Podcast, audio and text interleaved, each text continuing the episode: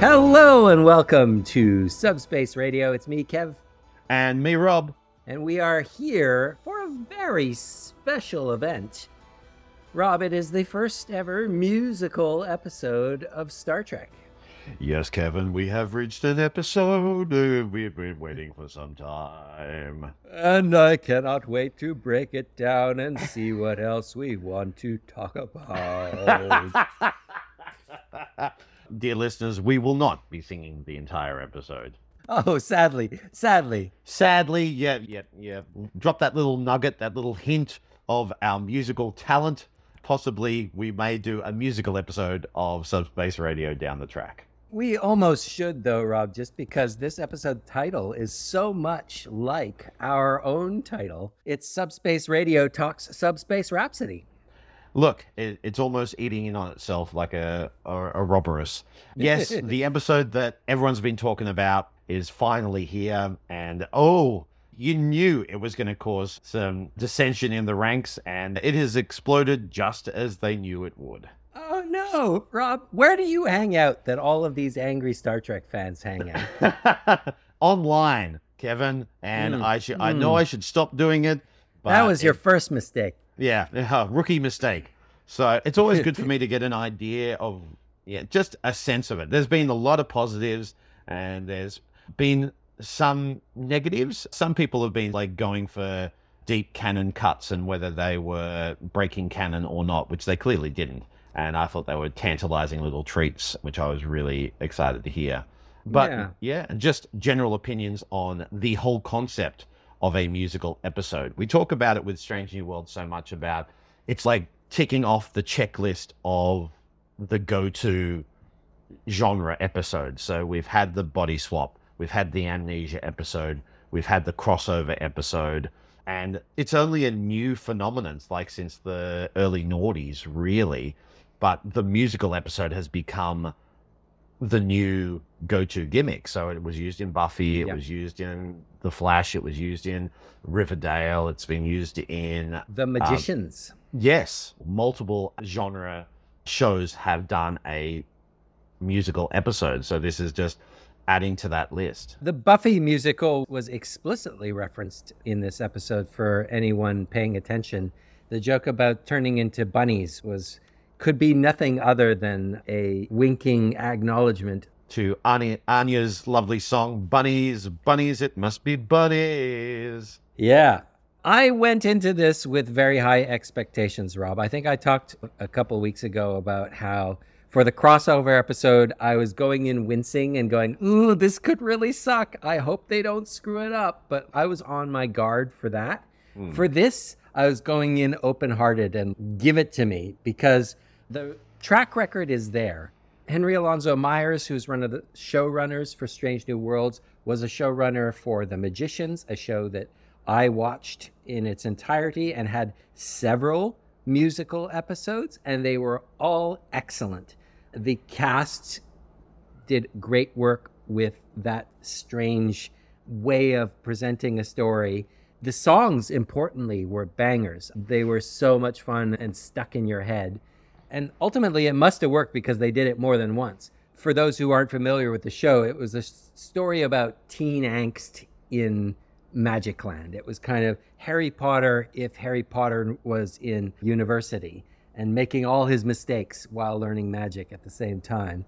So that the angst, the teen angst, would be cranked up to 11 and then released in a musical episode where Right. everyone sang their hearts to each other. So, having seen those successes from at least the showrunner, I thought he knows how to do a musical genre show. And I can't wait to see that through a Star Trek lens.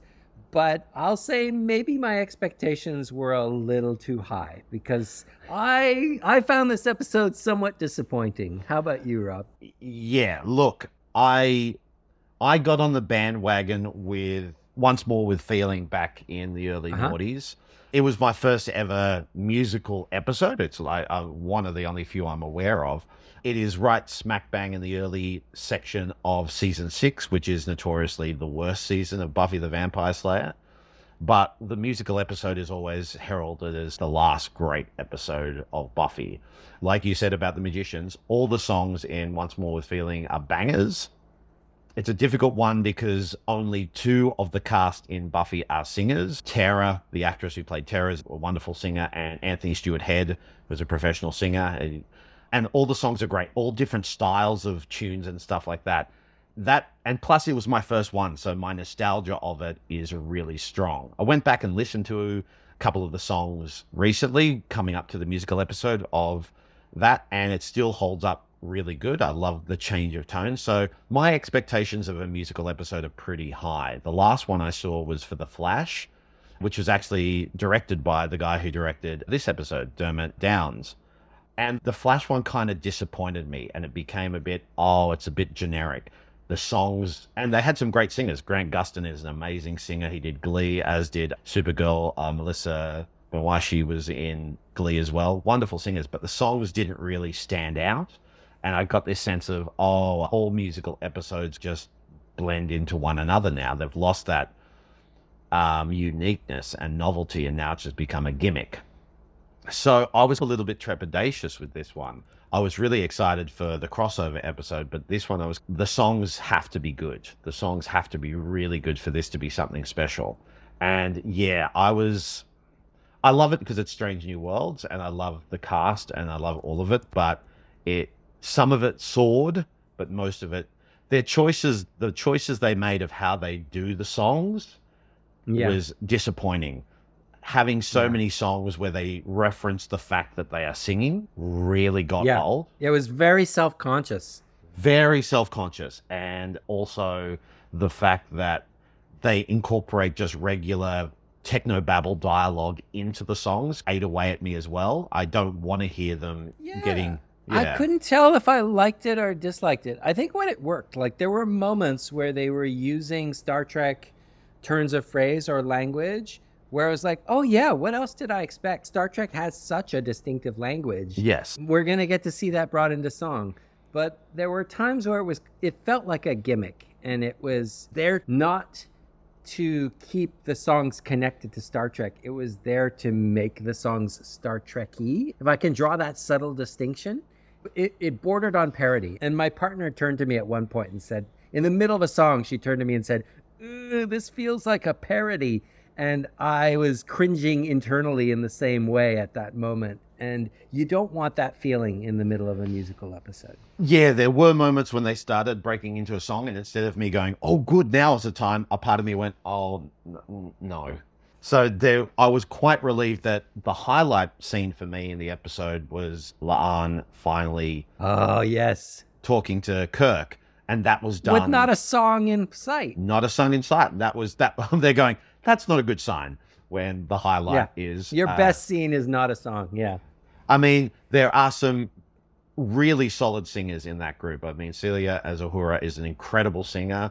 Christina Chong, of course, has released albums and she's a wonderful singer. Ethan Peck is the dark horse. He has a, a wonderful, soothing voice, and Anson Mount's got a yeah. quite a nice voice as well. Pretty much the only song with a male lead singer in this episode was Spock's song. Yeah, and I'm the Ex. While it was great, it was also a reprise of Chapel's song. Yeah, it's very odd hearing uh, Spock saying "I'm the Ex." The Ex for me is a very is, is is a very juvenile teenager type thing, and um, yeah. to hear Spock say that, I'm going, um, yeah, uh, uh, interesting. Yeah. yeah, Jess Bush I love that song. That was a really good song and a really good self empowerment number. She's not the strongest of singers, but I like how well she did. Yeah, the melody has definitely stuck with me. I personally think the strongest song in the episode is La'an's song, which mm-hmm. she sings by herself. It is gorgeous. That I said, okay, now we're getting somewhere. Uh, the Gilbert and Sullivan number in the hallway with Una, I did not need that. The uh, status report song I thought was quite awkward.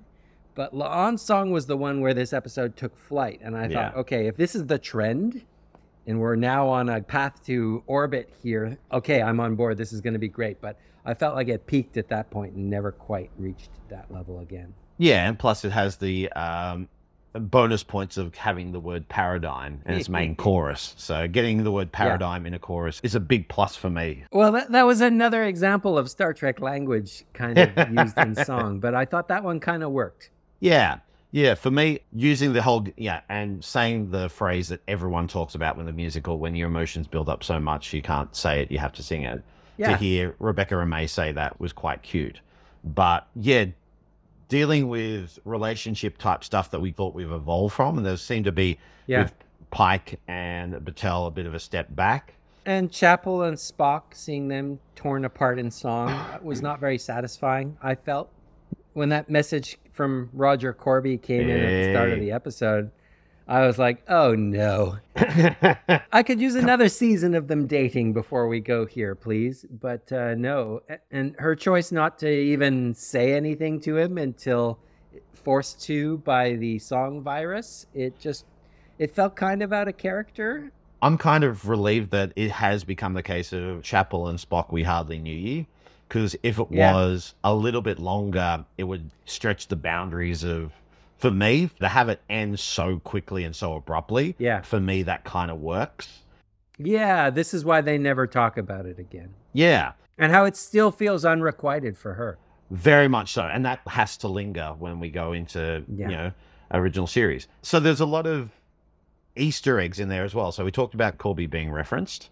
And we mentioned earlier, the big scene is where finally La'an talks to Kirk. And I think Kirk handled that scene incredibly, was written well and performed well. And we have a drop of Freaking Carol Marcus. Marcus gets the drop. Yeah. And I'm just going, bring in Carol. I want to see Carol. Bring Come on. in. Yeah. There's been a lot of controversy about, uh, and people just not watching Wrath of Khan to fully understand it. Uh-huh. People going, Kirk didn't know about David. And Mm. going, did you actually watch the film? The first thing he says is when he goes, Is that David? Because there's one line going, Why Yeah. didn't you tell me? Because no, he was talking about, Why didn't you tell me that David was on the station? Yeah. Yeah, so that is brought up, girlfriend, pregnant, that this is the point where it happens. Yeah. Okay. Well, so yeah, that is the thing that that you were referencing that people are a little uh, perturbed by the canon impact of Carol Marcus and uh, the Marcuses being introduced at this point. The thing I was thinking you might be referencing is just like Jim Kirk paying another visit to not just the Enterprise, but standing on the bridge and saying, "I learned everything I know from you people." That is that is stretching it a bit. and sitting in a briefing with Pike. Are they going? Are they going Yeah. to lose their memory after this? Is it? This going to be? Nope. Yeah. Okay. All right. They've met more than It's once, fine. and Kirk just forgets the musical. Yeah. Because I believe the line is Kirk is asked whether he ever met Pike, and this is in the menagerie. yes. And Kirk says, We met once when he was promoted to fleet captain. And so they did that deft thing the other episode when the Farragut happened to be around at the deuterium refinery and Pike was made fleet captain. Yes. And so we were like, okay, that's the time they met when he was promoted to fleet captain. Uh, the That's fact that it was a temporary promotion is the nice little magic trick they did there. Surely they can never meet again. But no, Not only do they meet again, they share a bridge. They share a chorus line of awkwardly linking arms and trying to do some sort of choreography in a very slippery, Yeah. confined set. I guess my feeling about it, Rob, is I am definitely up for the story of early Kirk and his relationship with Carol Marcus. All of that, I'm interested in seeing it, but I don't want it to be at the expense of seeing the stories of Strange New Worlds and the characters of that show. That's the rub. Especially when we only have 10 episodes to play with each season. The more Jim Kirk we get, the less of this show we get. And this show deserves every minute of screen time it can get. Exactly. Yep, that's the rub. I could not agree with you more. It's we were sold on the fact this is Strange New Worlds. This is Pike's crew leading up to that. So we don't want to shortchange that. And especially like I've mentioned before, this is a crew that has a running clock. We know that they're not all going to stay. We don't know where they're going to go, and we don't know what's going to happen. We only know certain things. We know where Spock is. We know where Pike is. We know If where anything is. happens to La'an at this point, I am going to riot. She is my favorite character on Strange New Worlds at this point. incredible actress, incredible character. I love how they developed her out of the shadows of her heritage and her lineage. going back to her scene with Kirk, the thing that I loved about it, not just how Kirk handled it, but I loved how she handled it, that it was mm-hmm. not a confession of love. It was, I met an alternate version of you and felt seen. And I like that distinction that it takes it from schoolgirl romance to, look, when I'm around you, I feel like a different person for this reason. Yeah, and beautiful stuff like they're going to be careful what you say because of timeline stuff, and him saying, I know that I feel a connection with you, but I don't know where it comes from. That type of really yeah. pleasant stuff. So, yeah, for me, that was a highlight. Just for the record, I don't need to hear Jim Kirk say, I don't like rules, but dot dot dot. I don't need to hear them hang a lantern on that anymore. We all know Kirk is a rule breaker. You can stop saying it. um, and another bone of contention we got the Klingon singing, and it was K pop style as opposed to uh, opera. Your thoughts, Kevin Yank? It was fine.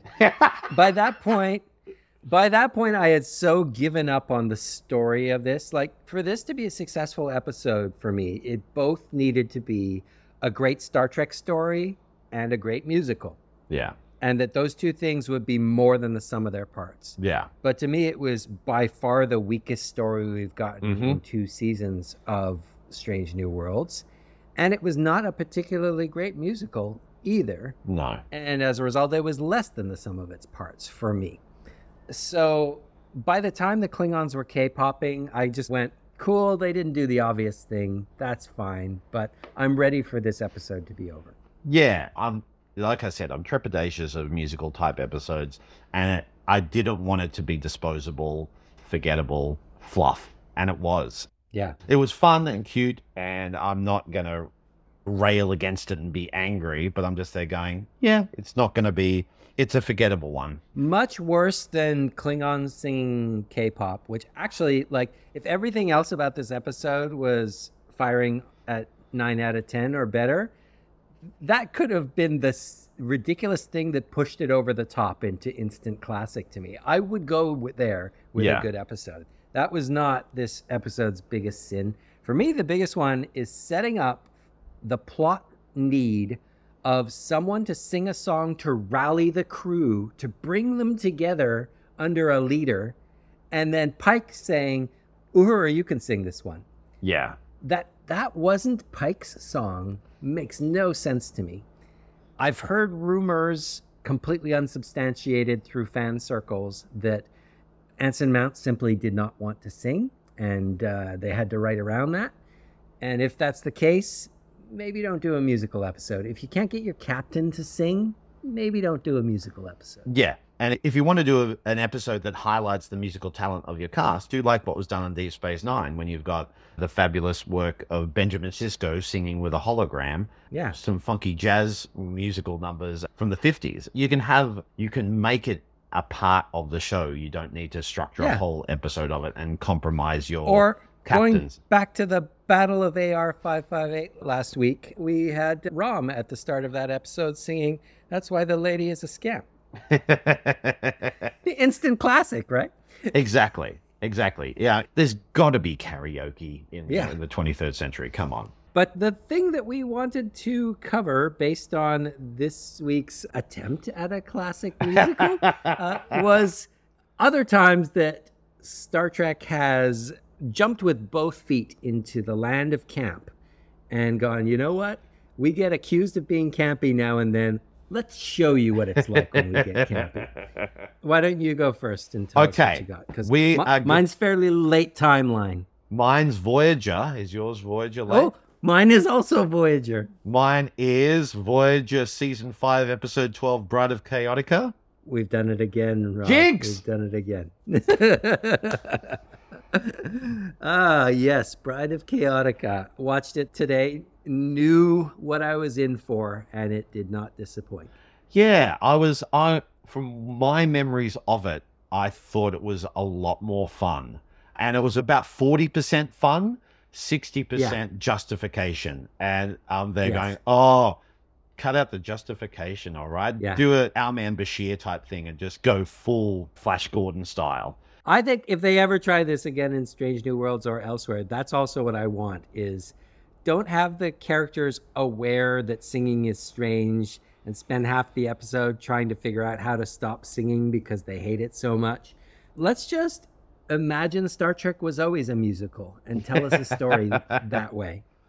So tell us about Bride of Chaotica. Yeah, so this is mid Voyager. We do have Seven of Nine on board, but she is still pretty grumpy. Uh, she, and uh, and surprisingly in the background for this one. Yes, indeed. And we have a long established Paris Kim mandate where they go into the holodeck and play out these old B movie plots under the name Captain Proton.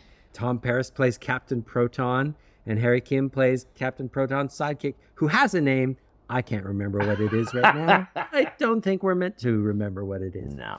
And the scenes in the holodeck are all in black and white. This was a fun conceit that Voyager invented that if you go and play a black and white holodeck story, you are turned black and white yourself. And that's, that's very cool. Yeah. I think we had seen snippets of Captain Proton in other stories up until this point, but this was the one where they were like, we're going to make this the setting for the entire episode. And so Tom and Harry are on their mandate in the holodeck, playing through their story. Harry is the one playing it for the first time. Tom's played this scenario 10 times and he knows exactly how it goes as always, Tom Paris is the expert of ancient Earth culture. So he knows how to put a car together. He knows how to put a, a plane together. He knows how how old 1950s serialized space adventure sci-fi works. Apparently, yeah. And suddenly they see a purple portal in this otherwise black and white environment. A kind of creepy purple portal appears in the sky, and that's the cold open the big picture story here is that transdimensional life forms, we're getting a lot of transdimensional life forms in Star Trek all of a sudden, it seems Definitely. like, have come into our dimension. And unluckily, the place where they appear is within the holodeck of Voyager. And the life forms that come through are photonic life forms who believe it is normal to be a life form made of light. And so everything in the holodeck seems realistic to them. And the organic life forms who insist they are real seem completely fake and unbelievable to them. So this whole scenario of Dr. Chaotica destroying the Captain Proton's planet, like that is, they take that at face value and go after Dr. Chaotica, who wages war on them with his death ray. And they start dying off. The fictional characters on Voyager's holodeck are waging war with these real photonic life forms, and Voyager's crew is stuck in the middle and needs to untangle the situation.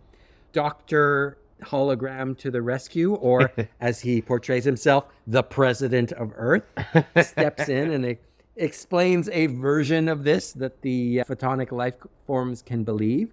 And then the big culmination of this is Janeway stepping into the role of Queen Arachnia, the Spider Queen. Uh, and yeah, there is that moment when uh, Tom Paris is laying this all out where everyone looks to Seven because it seems obvious that she is going to be the seductive Spider Queen in the holodeck scenario. But for reasons that are completely unexplained, Paris goes, No, you got to do this, Janeway. And she's up for it. At first, she isn't. She has the double take at first, going, Oh, no, no, no, no, no, no, no, no. And if you get into trouble, ma'am, you can always release the pheromones. I beg your pardon. it's, it's very funny. That scene or, or or couple of scenes where she is in the holodeck in her full like Spider Queen outfit it's something that is often referenced at conventions. Kate Mulgrew talks about how much fun she had in that episode.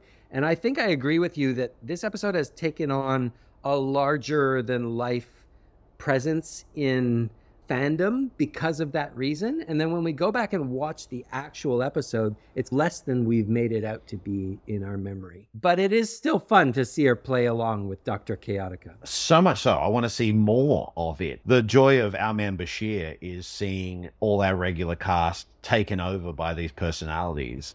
Uh, with Russian spies or drug dealers or all this type of man of mystery, and they embrace it for most of the story.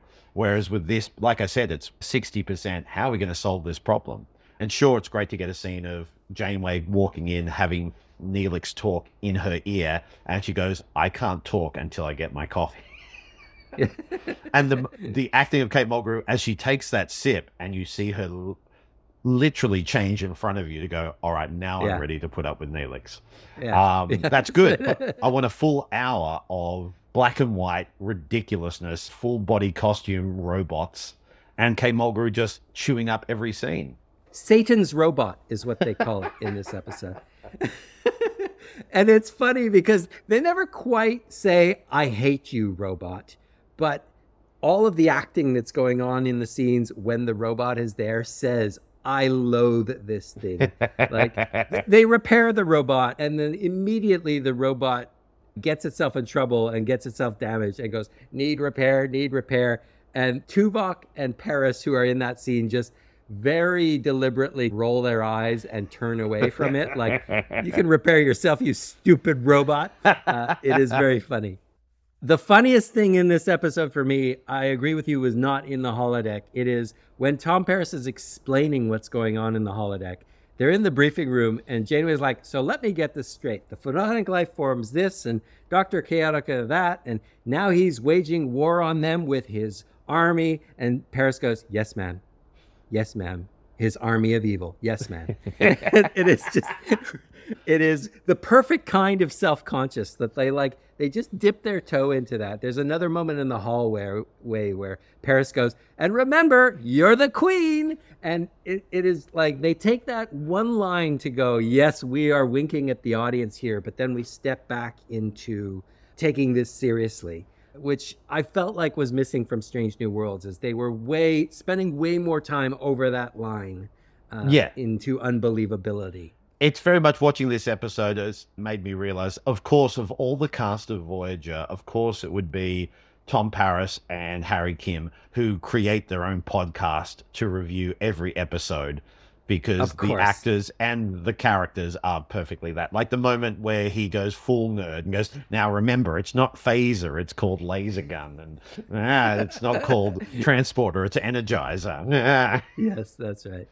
That's why we need a moment where Boimler meets Paris because I think they would just geek out together. Well, so we chose the exact same example of Camp Star Trek, and I don't think there's anything that comes close to The Bride of Chaotica.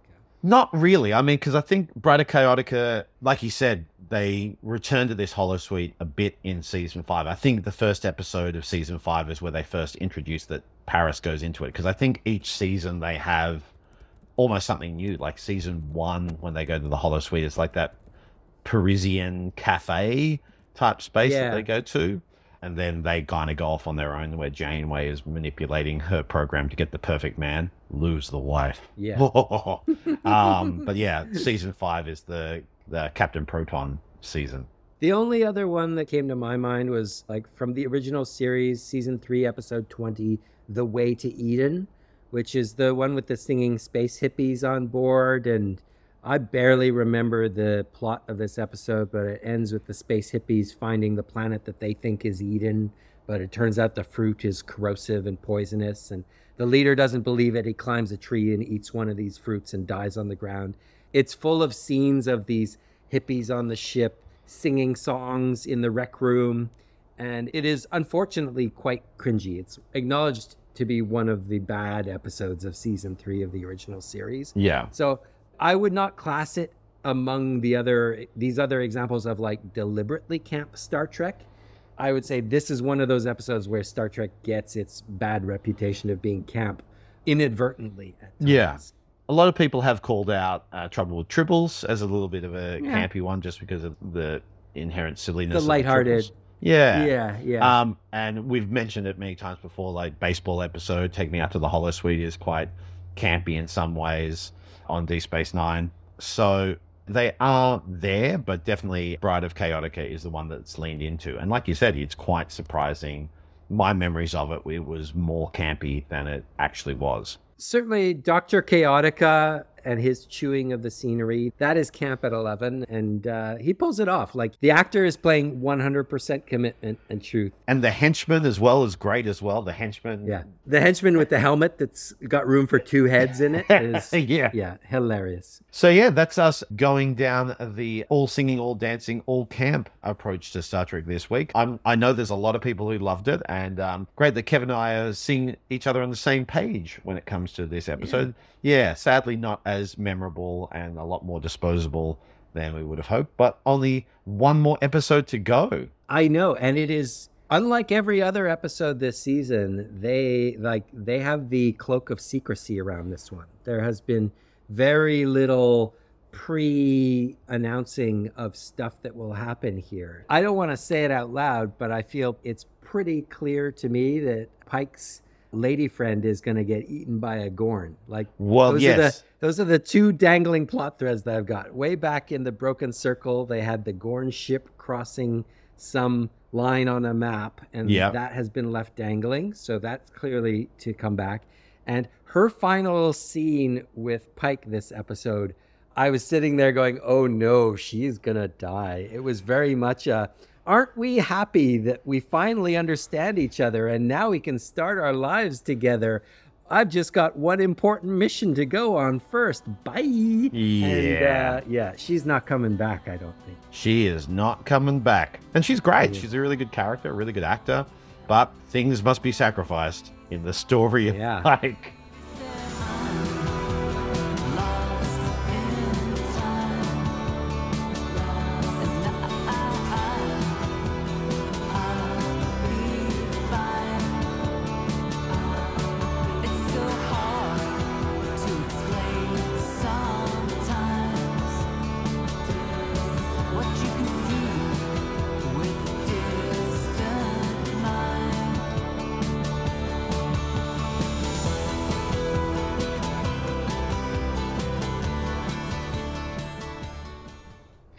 Forgot to mention regarding our hip hopping Klingons. Yeah. The captain of the Klingon ship was played by Bruce Horak uh, Hemmer.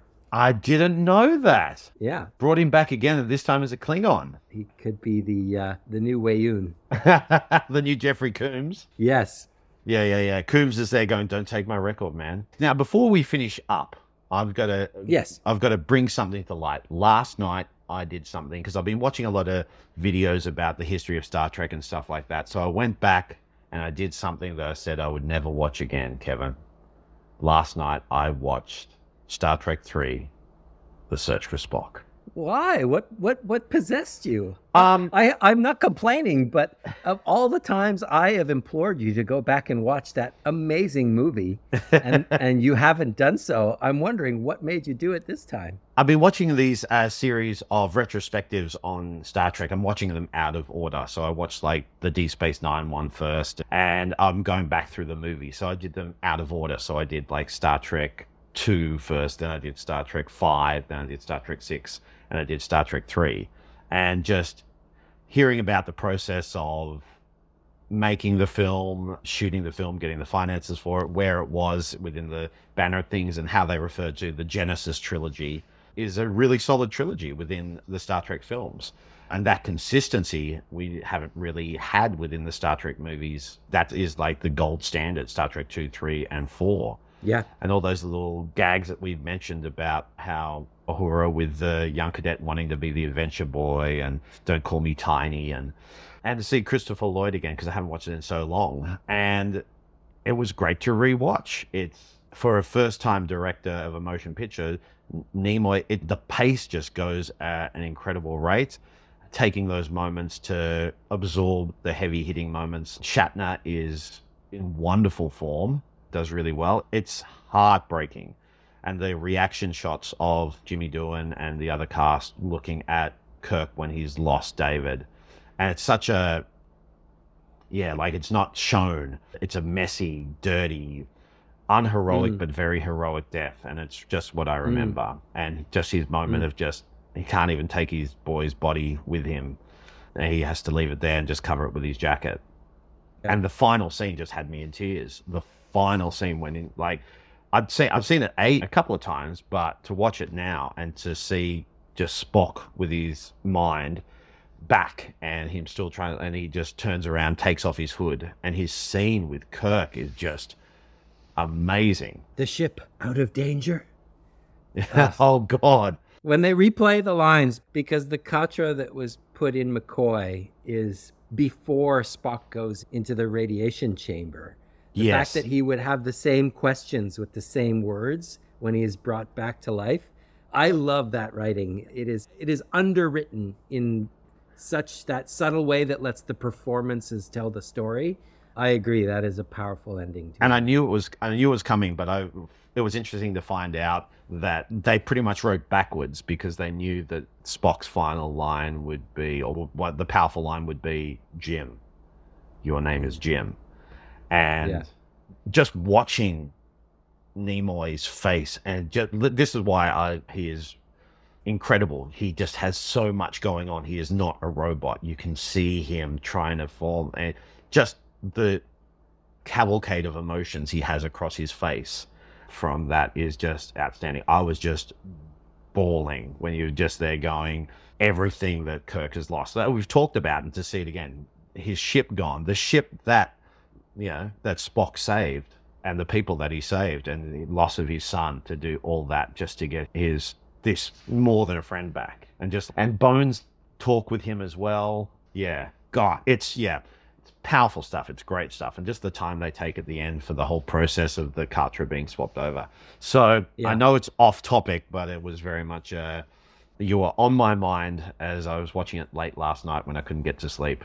I chucked it on. Oh, very good. Yeah, bawled myself into a state of catharsis.